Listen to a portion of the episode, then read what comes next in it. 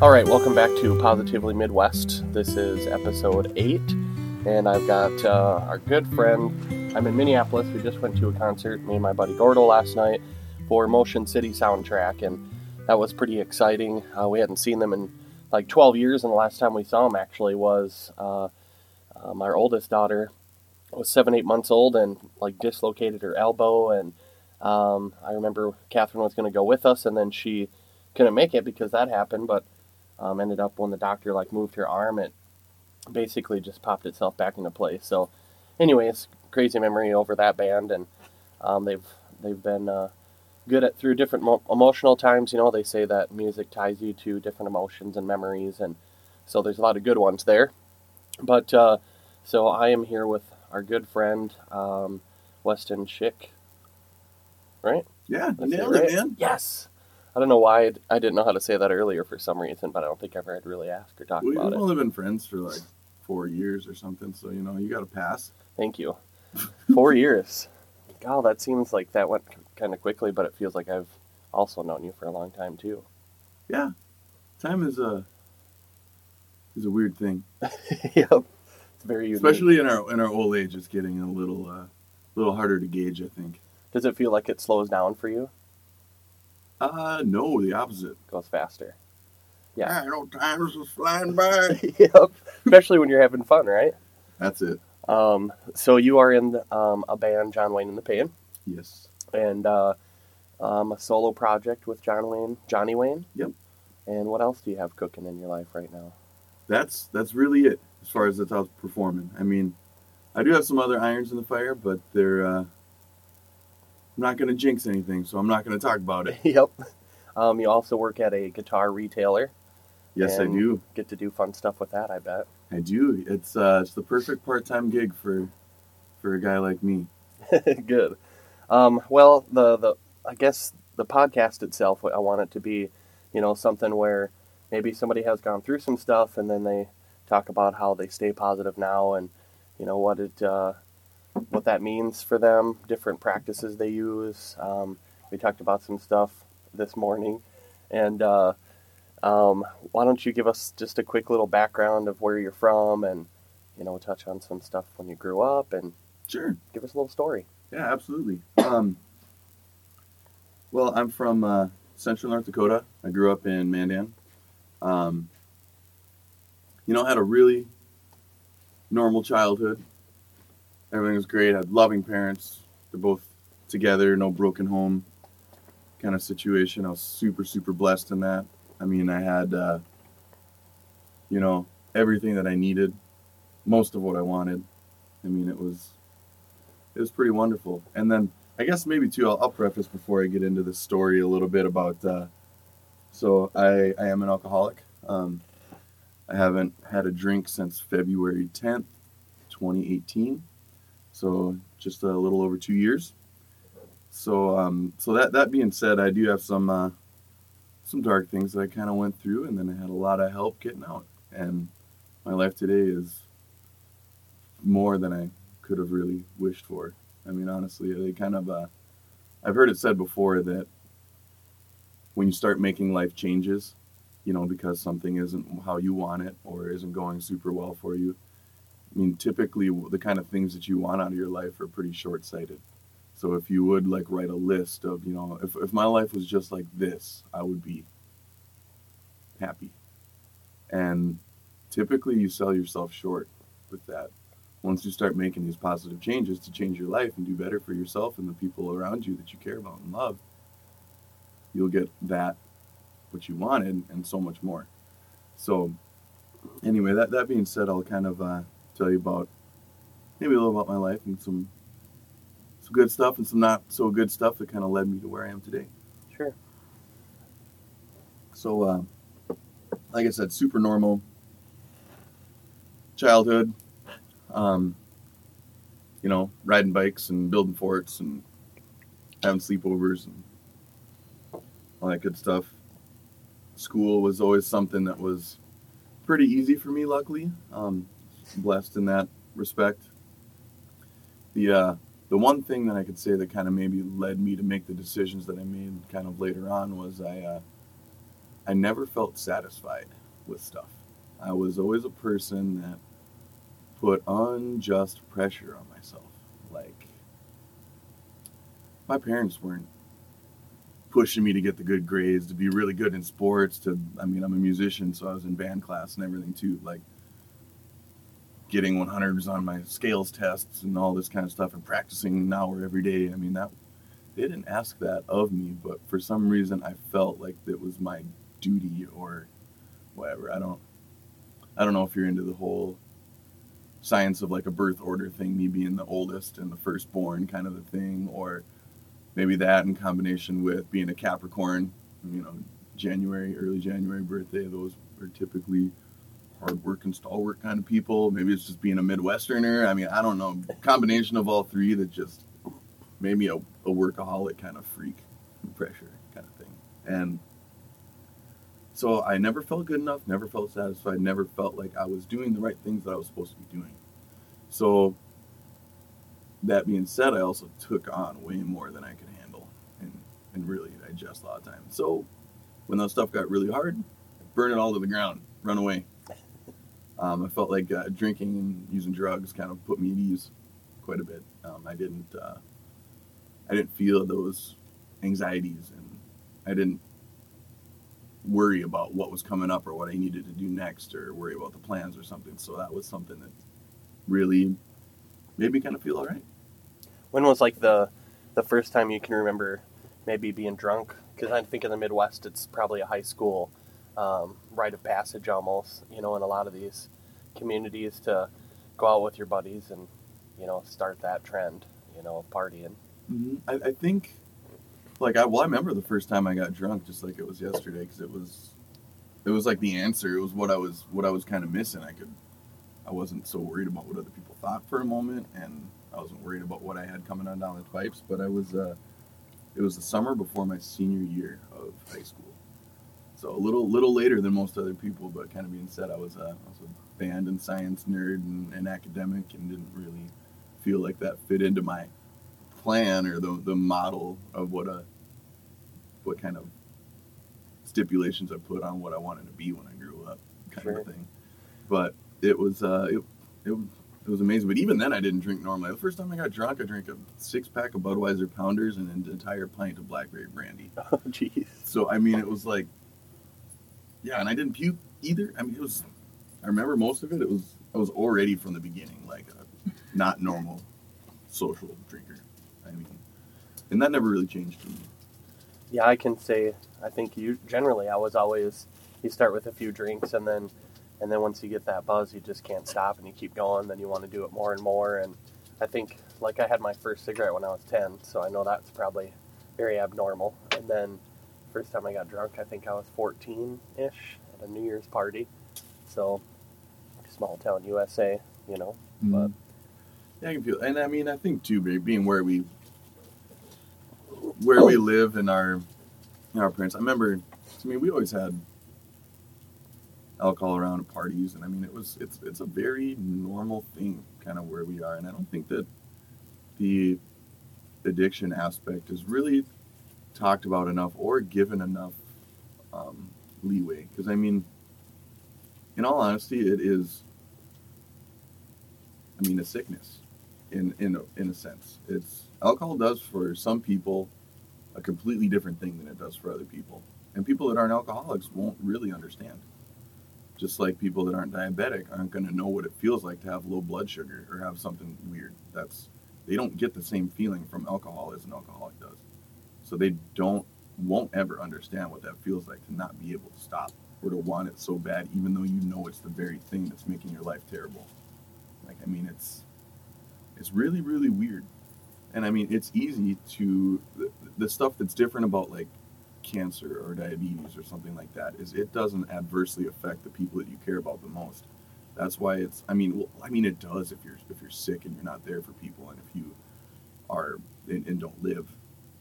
I mean, th- those yes, that that stuff is hard for people, but it doesn't feel like this person is intentionally harming you or not caring about you. So I mean, typically alcoholics they have more wreckage in their family than uh, other people with other other sicknesses or something because it, it affects everybody around you, and because of that, what makes it kind of kind of nasty, and it's hard for people to forgive and and understand and have empathy for, for somebody that's hurting them. Like that's that's a very tough thing to, to learn or, or to try to deal with. And I mean that's that's a big part of kind of, you know, not only just recovering, but also being able to get on with, with and really enjoy your life. Is not letting resentments or things that other people may do to you kind of ruin, ruin your day. I mean, it's even even little things you can equate it to something as little as like road rage or whatever. Being like getting upset about a person cutting you off or some guy that's driving ten miles under the speed limit. So I just just trying to be a little empathetic and just be like, well, that person may have a, a cake that they just baked that's in the back of their vehicle and they want to go 10 miles over because they don't want to mess up this beautiful thing that they spent 10 hours making. You know, it's like we don't really know what's going on with them. And I mean, it's, is our day messed up before, oh, I'm going to be late for something? Well, that's really my fault that I didn't leave 10 minutes earlier to prepare for situations like that. It's not this person that's trying to give a cake to their somebody that they love Yep. or something. I mean, it, little things like that where it's easy to push blame on other people and get upset and for, for those those kind of things. But having some type of empathy and trying to put yourself in your, their shoes is what's going to really, really make make days go by a little bit better. And I think that that's something with with addiction and, and any other hard hardship that you're kind of facing in life that it's it makes it a little bit more manageable to try to get through and, and live live each day to the most potential it can kind of have if you're not letting those type of things ruin your day.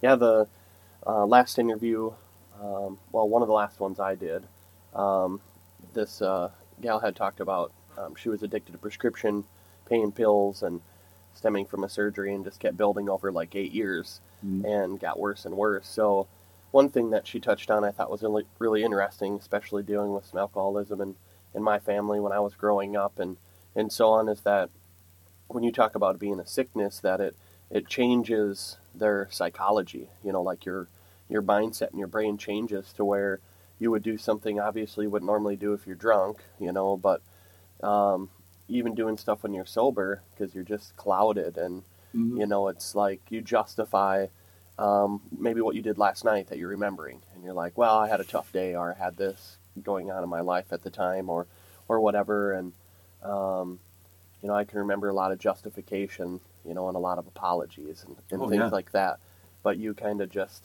keep rolling because you either get you know messed up again or you justify it Well, yeah, the, yeah. The tricky thing about that justification is, I mean, it's it's the one sickness where it's like what you're allergic to is both the cure and the thing that's killing you. Because like the things that you kind of want from alcohol are like you want to feel at ease and kind of at peace. You don't want to have these anxieties kind of happening. You you want to be able to to to live with the things that you're on. Those are those are all things that you get when you stop drinking as well which which is really weird. You know, it seems kind of counterintuitive, but it, it the that being a sickness of both, I mean, the body, depending on how progressed your your addiction is, you know, where you physically need that kind of stuff. It, it's of the mind because it is so easy for you to justify things that are happening. That's it's it's like a thing where I like I knew in the back of my head that I had a problem with drugs and alcohol for many many years, but there would be like a couple of instances that I would use to, you know, justify, oh, I'm not alcoholic. It's like, you know, I'm, I'm paying my bills. I mean, most of them kind of. It's like, I'm, I'm not homeless. I'm, I'm not drinking out of a paper bag underneath the bridge. You know, all these stereotypes. It's like, I have these 10 traits of an alcoholic, but I don't have these two, so I mustn't be an alcoholic. right You know, I'm not looking at the big picture because I wanted to justify keep drinking. And then the other thing, too, with it that's a little I mean, aside from being a sickness of the body and a sickness of the mind, is I mean, really, it's a sickness of kind of the, the soul a little bit too that you need to try to try to fix because there's something that isn't really there for you for, for most alcoholics and most drug addicts. I, I've found like there's something you're just not really really happy with, like a piece of the puzzle that's missing that alcohol kind of filled. So, trying to find out how to how to work through that is the, is the main thing that's been helpful. And there's there's plenty of programs out there available for people, whether it's a 12 step program, whether it's meeting with psychiatrists, whether it's doing stuff with your church and up in your community. I mean, all of those things are, are extremely helpful, and there, there is stuff available out there.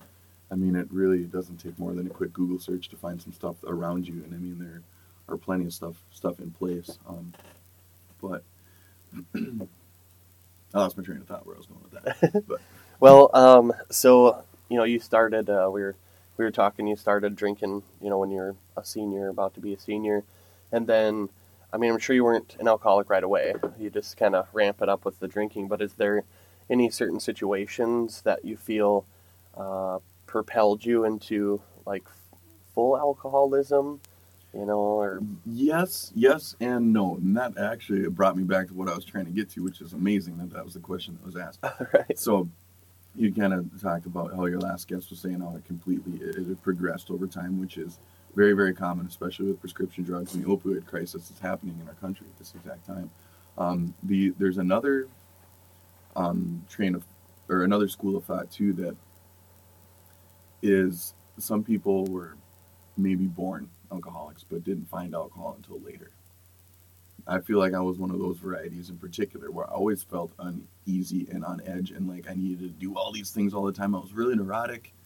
I felt all these, and I, as soon as I found alcohol, I was like, oh, that's the piece of the puzzle that was kind of missing. And I do feel like I was an alcoholic from the beginning because even the first time I drank wasn't normal.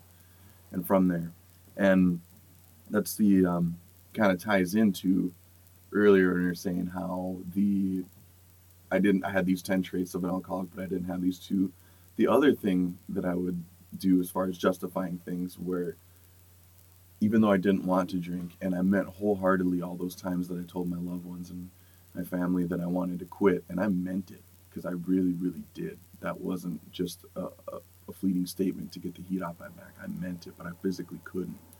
And the ways that your mind kind of tricks you into doing those things is like like let's say you're a gambling man. You're playing dice or something like that. It's like of the 500 times that I went out drinking, I couldn't stop at just two beers. You know, I would end up getting blacked out. But the two times that I actually could do that, I was still grasping on like I had a control over this, even though that's like 0.5% odds. Like I still thought that I could do that. Like that's the way that you kind of justify things. I mean, even though that was completely not the case, but I mean, I wanted it. Um, and then like so like you were so I always kind of felt like I was an alcoholic to begin with, but Okay. just finding that later. But that doesn't mean that there weren't circumstances in my life that totally exacerbated kind of what was happening, where I did use that for a crutch. I mean, um, in 2006, my brother shot himself.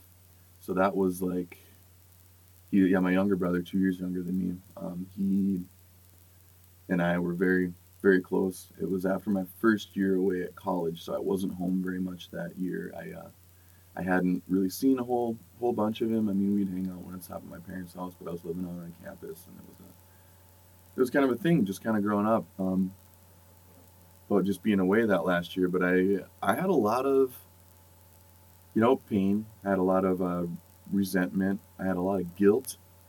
Um, really wishing that I could have been there, could have changed things, could have. I mean, the last words I said to him were "Stop being a little bitch," and it was something that broke like hurt me many many years. I mean it, it took me a while to find some peace in that. I mean he he he had a girlfriend that was breaking up with him or something like that. And i was having a conversation with him about how you know you're going to college next year. There's there's more fish in the sea. You're gonna meet tons and tons of, of people in your life. Like stop being a little bitch.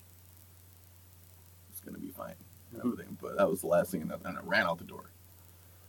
I mean, a few days later, he wasn't there anymore. I thought for a very long time that was kind of a tipping point kind of thing. I, I did find, like maybe a month or two later, that he had recorded a secret video on my cell phone of him telling me that he loved me.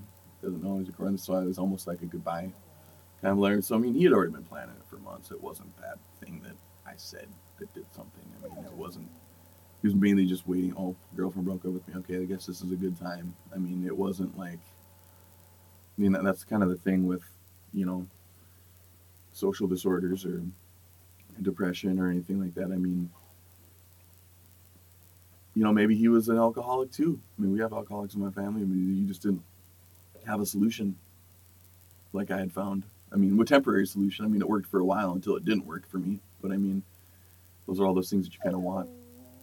Having that security, having that sense of peace, and then it stops giving it to you, and you need to find another solution, like recovery and changing your life and doing the things that, taking care of the things that want make you want to drink or want to use. So I mean, after that, I, I mean, I did kind of go down a go down a dark hole for for quite a while, and then I mean, I ruined lots of relationships, lost lots of jobs, dropped out of college, never finished. I yeah, I was just kind of kind of floating along, like always, kind of doing just enough to make people not think that I was a piece of shit. Yeah. But th- those relationships were very short lived. They didn't was in and out of people's lives and didn't really stick around long enough for them to kind of see through some of the lies that I was telling. Or I mean, the, I would inflate this picture of kind of who I was, but nobody really knew like on the inside like what was going on. I, I think that that's very common of people in general, not even just alcoholics, but just people in general, which is, is, is really hard. That was something that somebody told me right away in my recovery was that it's going to be very difficult on, on anybody's road to feel good about themselves when you're comparing to other people because you're always going to lose. The only thing you see from another person is what they want you to see.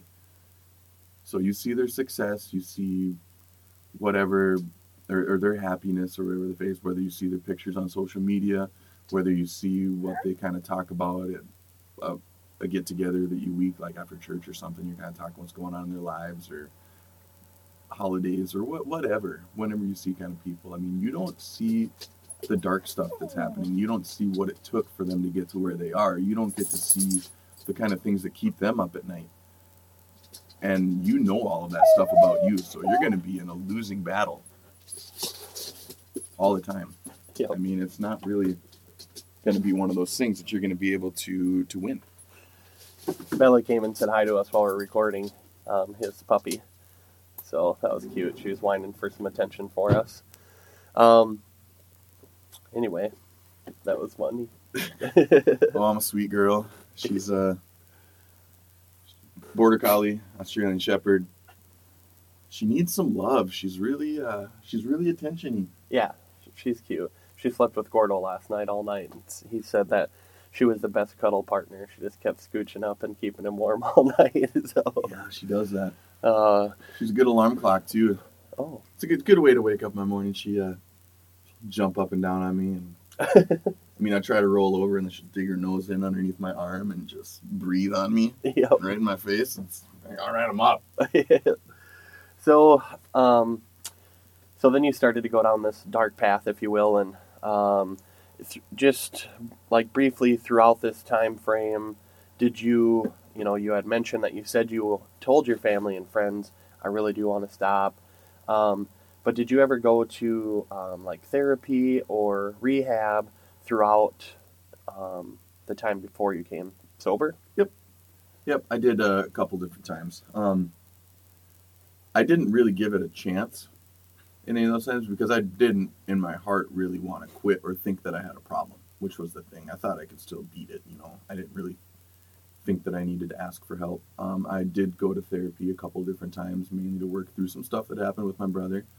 Um, I did try some different medications, some different antidepressants and stuff like that.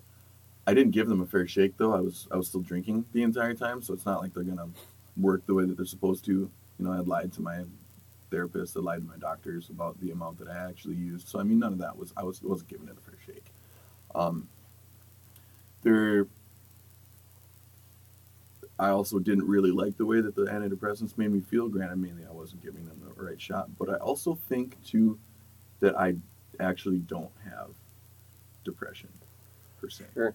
I mean, I have bouts of like anxiety and I have neurotic tendencies as a person that lead me into situations that could kind of be like that. But at the end of the day, I don't feel like I have a chemical imbalance like as a, as a person. I mean, it, it showed up that way for sure because of situations that were happening in my life, but those were mainly because of decisions that I was making and not being uh, healthy. I mean, and I I fully, fully believe that there are are instances where that's completely necessary, where there is a scientific explanation for the way that people feel.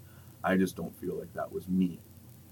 And um, yeah, not being a doctor and medical professional, I mean, I can't say one way or the other, but I mean, if that is a, situation that a person is dealing with, I really feel like they need to give it a wholehearted shot and really do what the doctors are saying or your therapist is saying. And I mean, and if you can't really stop using, try to do, try to get into some type of program or therapy. I mean, I, I did do, yeah, two other stints of, um, of rehab kind of things. I mean, I, I didn't, I did them to kind of get the heat off, but mainly because they were court ordered. Because I would, uh, because I got a couple of DUIs and a couple other things. Was on house arrest for a while. I mean, that was the longest that I've been sober in ten years. Was when I was on house arrest for two months.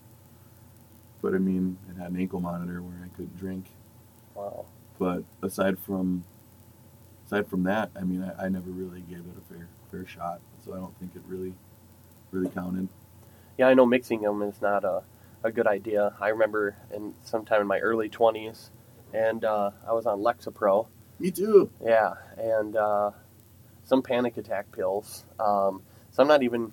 I can't quite remember how the conversation went with the doctor, but you know, I think I went in. My wife and I were having troubles, anyways, and you know, we were also newlyweds, so it was just a crazy time. You know, we got we hooked up when we were 16, so it's like we've grown up together. So just a crazy, crazy marriage, but really fun at the same time too. So, but at that time frame, anyways, um, I was drinking, partying like any 20 some year old in Midwest would, and popping those Lexapro and and then like uh, those panic attack pills, and uh, that was one of two times that I have fallen down my basement stairs and sprained one or both of my ankles. I can't remember which one is which, but I've sprained them like four or five times in my life. So, um, so that really resonated with me when you said giving it a fair chance. Like, I also don't feel like um, I, I was clinically depressed, if you will, but I went through depression eras, if that Yeah. makes sense. Totally. Um, you know, there was even before some of this self help and wanting to just change everything in a positive way. You know, a year or so ago, I was wondering, you know, like if I was doing everything right and if I was happy and being a good dad and a husband and kind of getting down on myself and was the work was becoming real because the the newness of a new job was wearing off and it was like work. You know, okay, you got to go sell stuff and make money and Yeah. commission only. So, anyways, that's when I about eight months ago or so I decided to go to therapy for the first time um, on my own. I had to go as a child multiple times. Um, mediators when there was a custody Mhm. battle are kind of like that.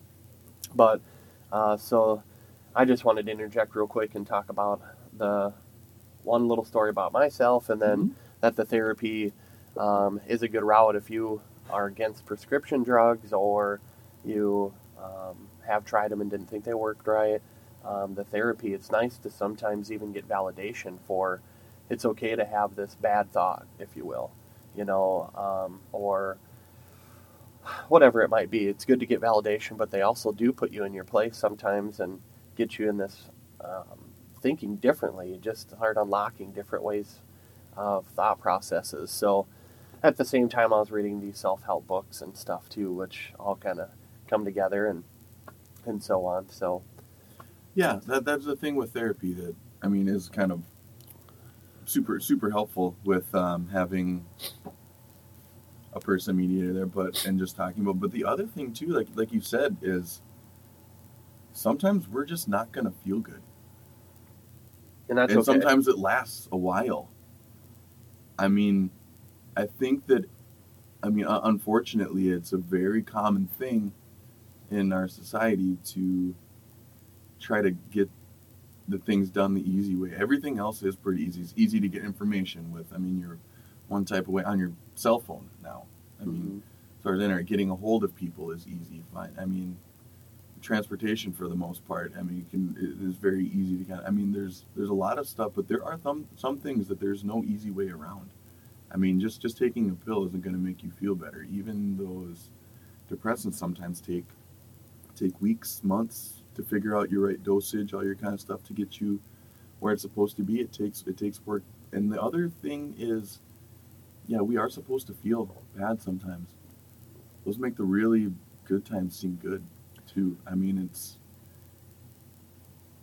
in in my search for kind of understanding about how a way I'm supposed to feel about things. I mean, someone told me once that like like in, like in the Buddhist faith per se, like we were kind of talking about this last night a little bit, Steve, Mhm. was that the Buddhist monks they like pray for pain in their life, which I when I read that I thought it was just like insanity. Yeah. You know, I mean, but the reason is because that in working through that pain, they know at the other side of it they're going to have a spiritual awakening. You know, they're going to have a greater appreciation for life. They're going to have a great appreciation for the things around them. They're going to gain an understanding and an empathy through, for the world that they never understood before because they didn't go through those things. I mean, that was, I I mean, I was having a conversation with my mother kind of about, just about my, my path in particular. And she's like, you you ever, you ever want to just go back and, you know, would you change things, you know, do something different? And I mean, after thinking on it for a moment, I was like, actually, no, I wouldn't. Yeah, I mean, there's stuff that I regret. You know, I really hurt some people. I did some really stupid things.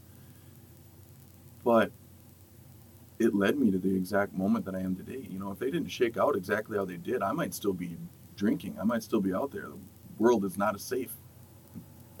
I mean, it. I mean, I really could have hurt somebody else or myself, or I mean, it, it, things could have been a lot worse.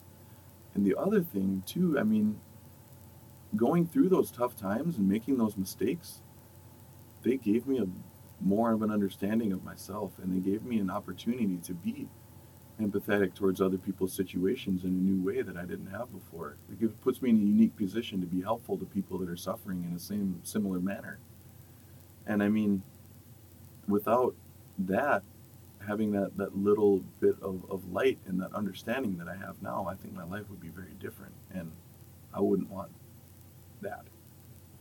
I really like the life that I have now because of those things. So I mean, those all make a make a person. We all have a different journey on a different timeline. I mean, it's not. I mean, it's uniquely ours to have. So I mean, whether good stuff or bad stuff that's happened, I mean, that you're yours. I mean, you've got a whole life of fresh mistakes to be made and new lessons to be learned, and I mean, just hopefully with a little luck, you don't keep making the same mistakes over and over again. Yeah, I like that. I uh, this is an interesting question because what I really, really enjoy about doing this, these podcasts, is uh, um, a lot of times they're just we talk about them being raw, and I'm just responding to you know what you are talking about, and I'm learning with you and growing with these guests, if you will. Um, I'd like to maybe start calling them partners because really we're all partners in trying to make this thing you know work for other people and inspire others. Yeah. But my question is, do you feel now um, on the other side of the situation, if you can touch on briefly, do you feel like you have a calling now, in a sense, to help uh, others that maybe are going down this path or have or stay on the good side, or you ever feel that kind of sense of in, Well- to inspire? Ab- absolutely. Um, because it's well, th- that that's mainly part of the. I mean, I I went through a twelve step program. Was kind of what helps me, and just to kind of briefly touch on that. I mean, that's it's more. I mean, uh, uh, I think there's a lot of misinformation and a lot of stipulations and a lot of assumptions about what that is for a lot of people. And I mean, I had those reservations too. That's that's wh- whatever. I mean, I just encourage somebody to give it a shot. And I mean, it's it's really not as much of what you. It's not exactly what I thought it was either. But that beside the point. The the real purpose behind them is to make you understand yourself a little bit more, for you to be okay with the things that are going on in your life, and then because it never really says in any of the the literature, don't drink, don't use a drug, Sure.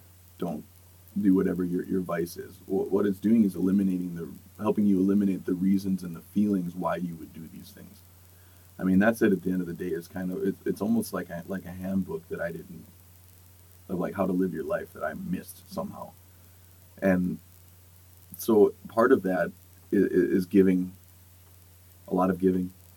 I mean that that's one thing to get outside yourself because I mean it's it's kind of a selfish disease. And I mean so getting outside of yourself, you know, being helpful to other people is one of the best ways that you can feel good about yourself. I mean the other big aspect of it is, like, you know, there was somebody there for me when I needed help. There was somebody that reached out their hand and was like, "Okay, I'm to I'm to take you through a couple of these things. I'm going to listen. I'm going to give you some advice that you won't be able to see because I'm all cloudy from, from using and everything like that. It's like there, uh, like I heard somebody say one time that it's not like like it is completely impossible for a mind, no matter how smart or whatever that it may be, it's impossible for that mind to solve a problem that it created, that that same mind created. I mean, it's like all of my best thinking, my best ideas, and my planning, and my trying to do right by whatever I needed to get my life led me down a path of misery where it's like I need to change something in my life. I need help. I need some guidance because I don't know what else to do. And this and person, somebody was there for me. so they they rec- like were close in your life and recognized that this path was going to be trouble. Were was this person ever dealt with addiction too in their Yes. past? So you think that they recognized the patterns and you know like well i'm afraid something really bad's going to happen um, if if i don't step in No, it was more I I asked. oh okay I mean, I I I asked because I, I didn't have any, and then they showed me like a couple of things, and I mean, so that's and that's part of their recovery too, is to be helpful for somebody else. sure but not I mean, to give that stuff away. the The thing with that is, uh, yes, you can you can make suggestions. You can really, but just showing people that there's a path with your actions more than your words is more important and more powerful. I mean, because really, with especially with the addiction thing, it's like like we were kind of saying about how it justifying things and put. I mean, you can you can be really resentful towards a person that's trying to be helpful to you saying that this isn't any of your business be like no i still got i mean in, until you're really to the point where you don't know what else to do and you're asking for for help is really when it's gonna be the most efficient what was maybe the the catalyst that made you then ask for help because i'd have to just speculate it was pretty important or it shook you or yeah i've been or- trying to i mean my stuff was just falling apart and i mean i had been couldn't hold it together. I mean it'd been years and years and years in the making. I mean the uh, I, I tried to stop last like maybe a week and then i was on like another bender for a couple months just spending a whole bunch of money doing all i mean it's not just alcohol for me all kinds of other drugs. I mean it were in my in my life. I mean i would uh but i mean kind of the last changing point was like I mean, I'll, I'll be drinking every morning when I woke up and everything before I would even go out going to work, that kind of a thing. I was uh, supposed to go into work later in the afternoon and woke up, had my couple of drinks or whatever, had, had like an hour or two to kill, something before I had to go on. So I was going to go go to a bar and just, you know, tie in a couple more. I ended up waking in the hospital, up in the hospital that night. Like, it, it blacked out by like 2 in the afternoon. I was apparently walking around downtown in February in Minnesota, Minneapolis, and don't know how I got into the hospital, but they yeah they let me out at like 10 or 11 p.m. or something like that. I lost my wallet, lost my phone, had some cash in my pocket somehow. Got out of the hospital downtown, didn't really know what I, I hadn't lived here very long, so I didn't know what bus to take or what whatever how to really get home. Couldn't call my girlfriend or whatever. I mean, I could have figured it out, but I mean that was my oh I can't call her, I don't have my phone. Yep. But I knew where a bar was. It was close there, so I went to the bar, taking my ER bracelets off at the bar, ordering shots of Rumple Minze again. I mean, I got blacked out two times in one day. I mean, like w- within minutes of getting out of the hospital, I was taking shots again. I mean, it was just like completely, I was a maniac, you know. I mean, and the next morning, like, I mean, I didn't didn't make it home that night. Went to a friend's house, um, but I. Uh, that next morning there was a weird feeling that I had. I didn't know what to call it later, but I mean, I kind of in in like a twelve step program, we kind of call it like a like there's numerous like white light moments or like feelings that kind of happen um, when just kind of things that you can't explain. It's just a way. It's a label to put on something that you can't really explain. Like, like I kind of call it the ways of the universe. Like you know, scientific give and take stuff all the time. I mean, if you negative stuff always brings up a positive, they attract and. So I mean, if, if you if you take energy from something, it's always replaced by something else, or energy is always changing states. It's it's in in, that respect. But any anyway, stuff you can't explain, we kind of say like white. Like I knew that I wasn't going to take another drink the next morning. It was weird. Like I had a weight off my chest that was always there every morning when I woke up, and I was just like, "Yeah, I'm over this. I'm not gonna." I didn't know what to call it at the time. I called up a friend that I knew was involved in a in recovery and hadn't had a drink for many years, and I was like, "Hey, man, I need some help." And then right after that conversation, I was I was asked to move out of my place that I was living in, and I went and stayed with him for a couple days, and then there was just like kind of a, a freak chain of events. Those first couple months were really tough. I had a lot of stuff outside of my control kind of happen, but I had support from some people and some of these programs and good friends that were, you know, there there for me, helping me make a change in my life. And I mean, I really couldn't have done it and gotten through the stuff without them. But then, yeah, within that first year, I was that like there's there's something to to be said, which is kind of. I mean, it kind of ties into what we were talking about. How you know, there's good feelings. You're gonna feel good, and you're gonna feel bad sometimes. I mean, that's just how it is is that when wh- whether you're a religious person or a spiritual person or not i mean you don't get stuff for free just like you just like i mean it's just like i'm not going to take this pill and i'm going to immediately feel better there's work to be done you got to you got to find the right dosage with that pill you probably still need to talk to some type of uh, whether you're talking to your priest or another another person or um, a therapist or something like there's stuff that you're going to have to work through to get the life that you want because anything that's substantial isn't going to happen overnight. That's kind of the same thing like I, I i like i wanted to be strong. I wanted to be able to so i'm not just strong all of a sudden. I'm given i'm presented with situations to become strong. I'm presented with like if i want to be a more patient person i don't want to get so angry and resentful towards people i'm going to have some very impatient, very tough to deal with kind of people put in front of me in my life. So I'm given the opportunity to practice patience. I mean, that's it. That's just what, what's going to happen. I mean, if you ask for these things, you will get them, but it's typically not in the way that you want. Just like when, people talk about pray, I mean, you, you be, be careful what you wish for. Yep. Like you might get it, but it's not exactly how you want. But the funny thing about that is, until you look back on it, it might have been exactly what you need. It might be very hard in the moment, but it's like, wow, that's exactly like I needed that to happen, but I couldn't see it at the time until I look back and I'd be like, well, if that hadn't happened, I wouldn't have learned how to do this. It wouldn't. Have, I mean, if I hadn't lost that job, I wouldn't have found this dream job. You know, it was terrible for a moment, but I might still be stuck in that thing. I mean, there's lots of these moments that seem really, really tough, but just know that it's always impermanent. You know, this pain that you're in is impermanent. Like you will feel better. Yeah. If oh. you let yourself feel better. If Yeah. you can let some things go. If you can just doing the next right thing, like being helpful to another person that you care about, even the littlest thing will make you feel better and you can you got another chance to do it tomorrow. Right. Well, I, I like that because uh, one thing I've noticed with doing these episodes and doing research and articles and things like that is there's a lot of uh, people who are um, have not yet started the the process of changing or becoming positive or whatever that means for you. Um, they don't self-analyze. I guess is my um, the phrase I wanted to get into. So people that that are going through these changes, they self-analyze a lot and they go back and reflect and pay gratitude, you know, and things like that.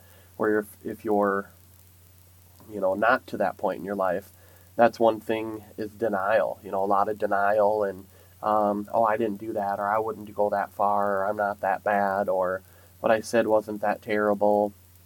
You know, again with some justification there too, but a lot of denial where you start to self help or go to therapy or you know whatever's Mhm. helping fix you in a sense um, is that uh, when you reflect um, you really realize you know what's um, like, oh, I wonder if I could have handled that just a little bit differently, or and each time it gets a little better and a little better, and they're like baby steps into this big picture where now all of a sudden that dude cuts you off, or someone at work is rude to you, or whatever, and you can just kind of pump your brakes and say, well, in your head, you know, like, well, whatever, I guess. I mean, it's not worth it because this could happen or that could happen.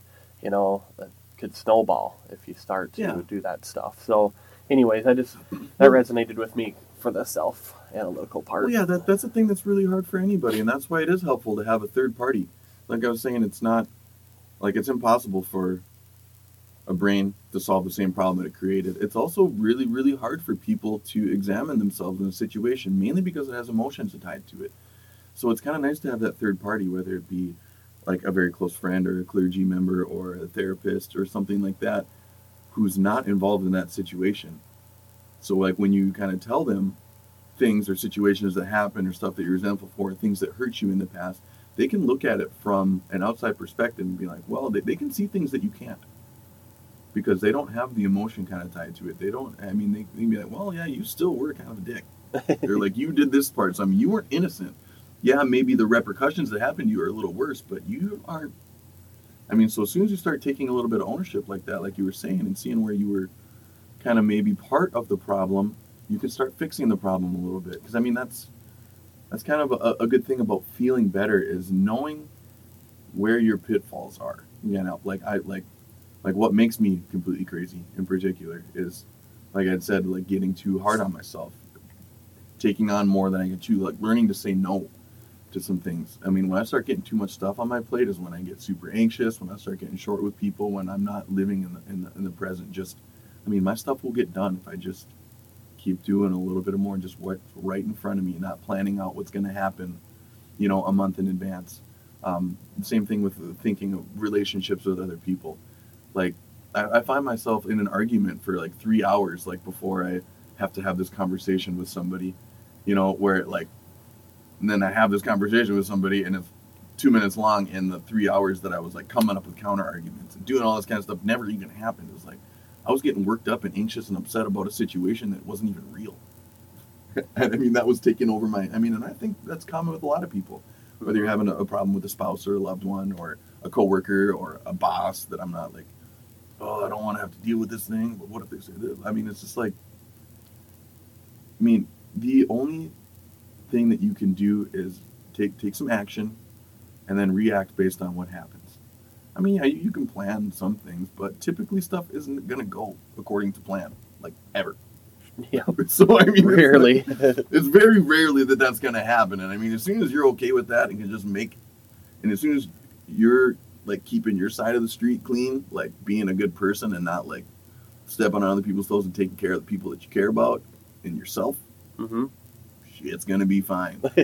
like, so you've uh, um, you've been sober now for a couple of years. Uh, I always like to. I want to make sure we can get you to work and all that good stuff. So, um, but you, um, what what do you do practice now to stay stay positive? I'd even be interested in you know in keeping in touch with people that have gone through recovery, and if you go to meetings, and you know if you meditate or pray, or if you uh, all that kind of nutshell of positivity for Yep. us.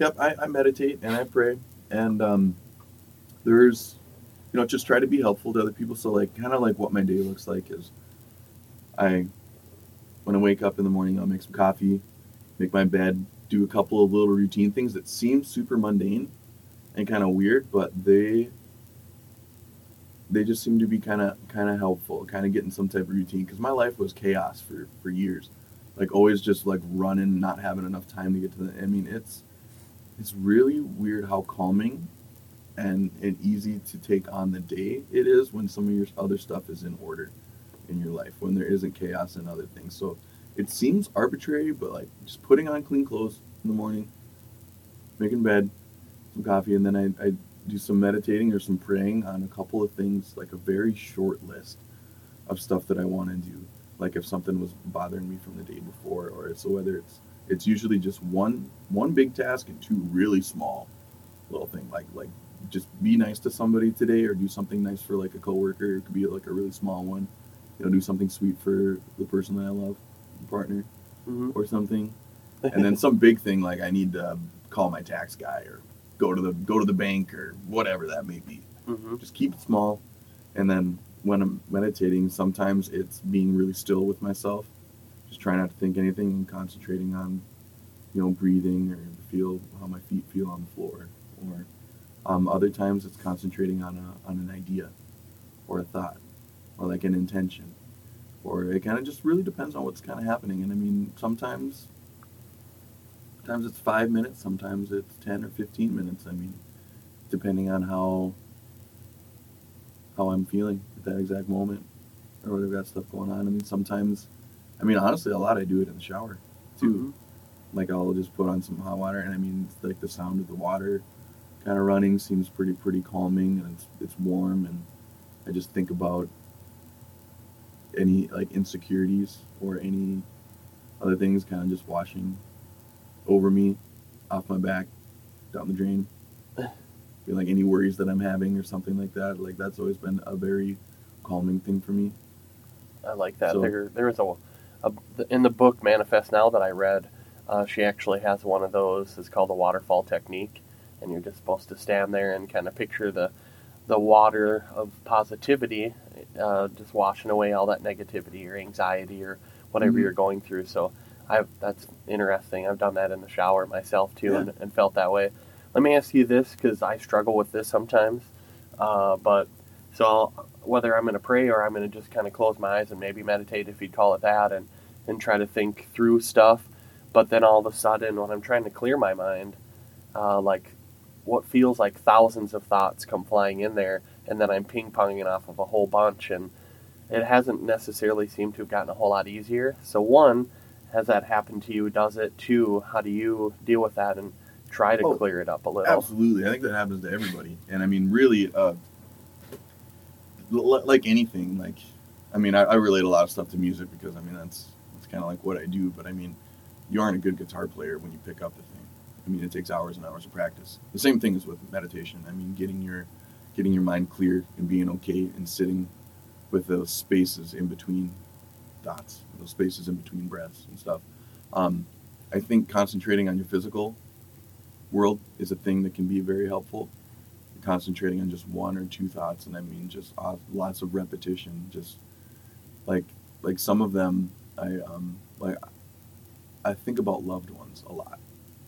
It's a very common recurring thing for me, where I will just think about that person, just picture that person's face, and then try to picture other parts of their face, like more in depth like what do their eyes just look like? What do their nose? And just like really just focus for as long as i can on either one of those kind of parts. And i mean just what does their voice sound like? What does their laugh sound like?